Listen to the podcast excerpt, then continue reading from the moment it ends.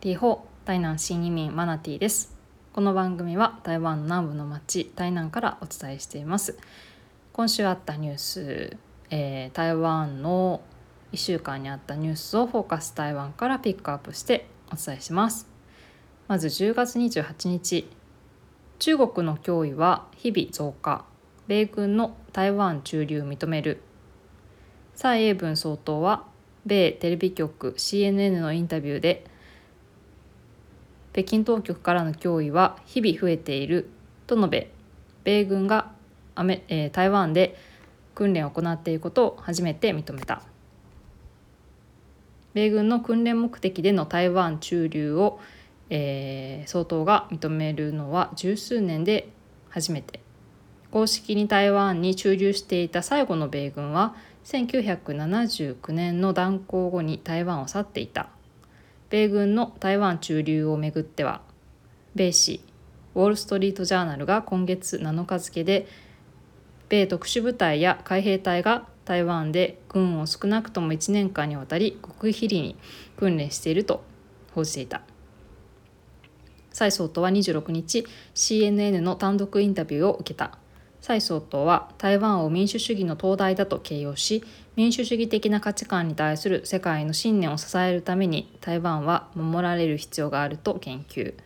台湾の2300万の人々は自分自身をそして我々の民主主義制度を守るために日々頑張っている。人々は享受してしかるべき自由を有していると確信していると述べた。中国が行動に出た際米国が台湾を守ると信じているか尋ねられると蔡総統は「私は確かに信じている」と答えた。その上で米国との長年の関係を考えると米国と地域のその他の民主主義国家は協力の手を差し伸べるだろうと語った。米軍の駐留について正確な人数は明かさなかったものの皆が考えるほど多くないとし米軍との広い範囲での協力は防衛力を高めるのが目的だと説明した。また台湾は孤独ではない。なぜなら我々は民主主義で自由を尊重し平和を愛しているからだ。地域の大部分の国家と価値観を共有し地理的にも戦略的重要性を有している。と強調。台湾が世界の半導体サプライチェーンの先頭に立っていることにも言及し台湾の安全を維持することは地域の共通の利益に合致するとした。軍事援助がない状況下で台湾は自己防衛できるのかとの問いに対してはできる限り防衛するとした一方で再度表情させてほしい重要なのは我々には、えー、盟友や理念が近い各国からの支援があるということだと述べた。次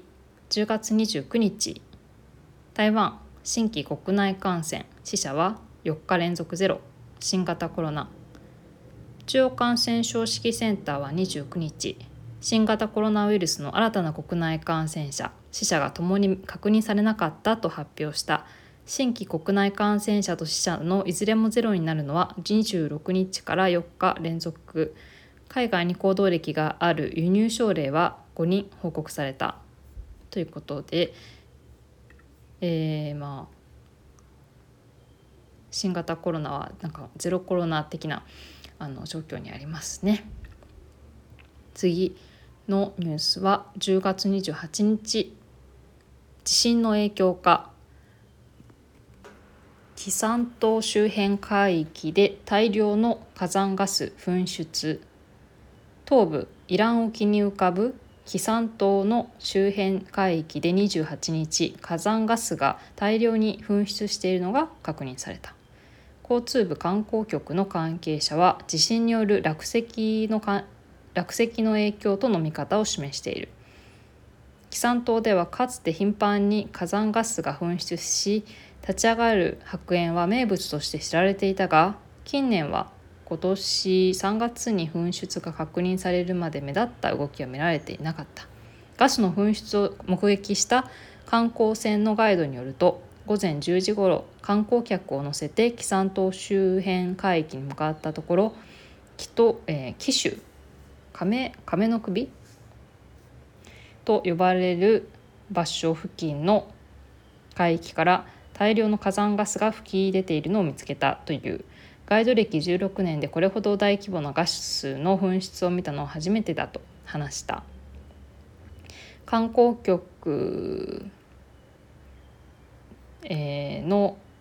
関係者の方は映像を確認した上で煙の高さは約9メートルと推定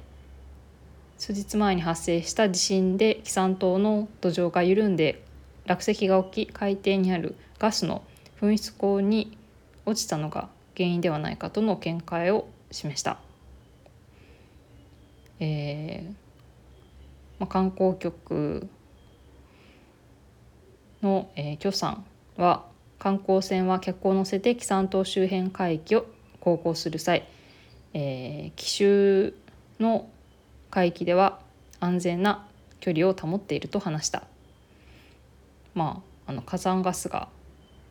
えっと、海と岸壁の間ぐらいからこう噴出しているような写真が添付されてますけれど火山火山でできた島のようですね。このあのまあ日本語で訓読みすると亀山島になるんですね。この紀山島というのが、まあ、亀の形をした山の島ということで。とてもユニークな島ですね。まあ、観光でもあの船で訪れるような島ということです。次10月27日。製品初の小型店舗オープン。3年以内に100店舗の展開を目指す。複合型書店を経営する製品は27日。台北市、えー、ネイフですね。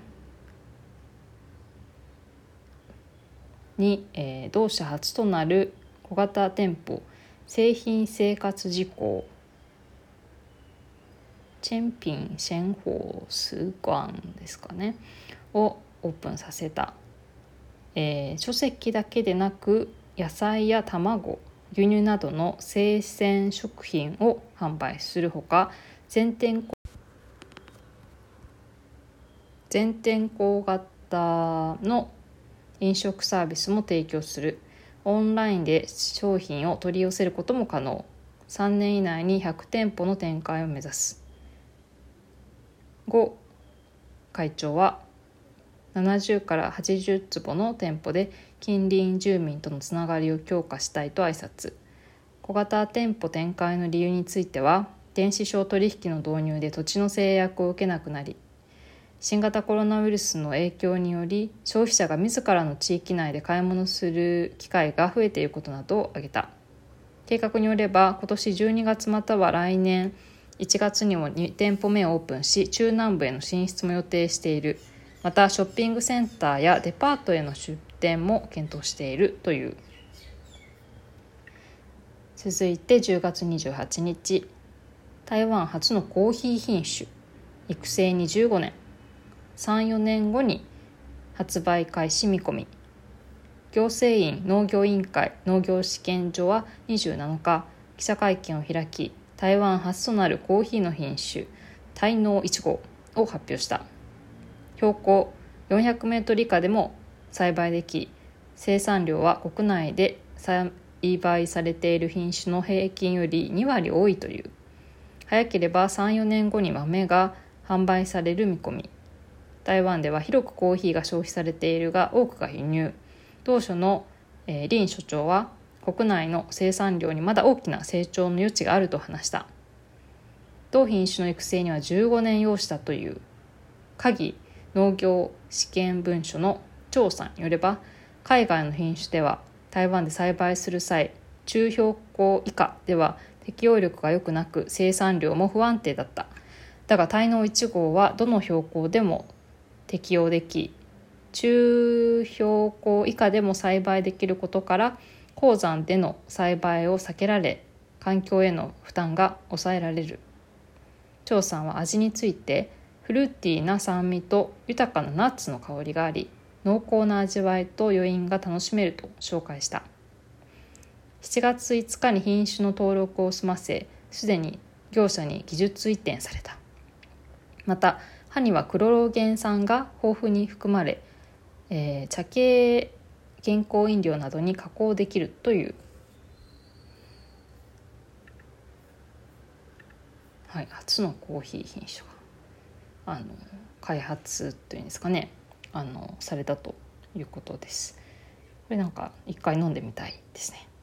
滞納1号。大体なんか台湾の品種ってあの1号とか滞納1号とかなんかこういう感じの結構あの番号的なあの品種が多いですね。コーヒーの、えー、品種も大脳1号というものだったそうです。ではまた次回。再会。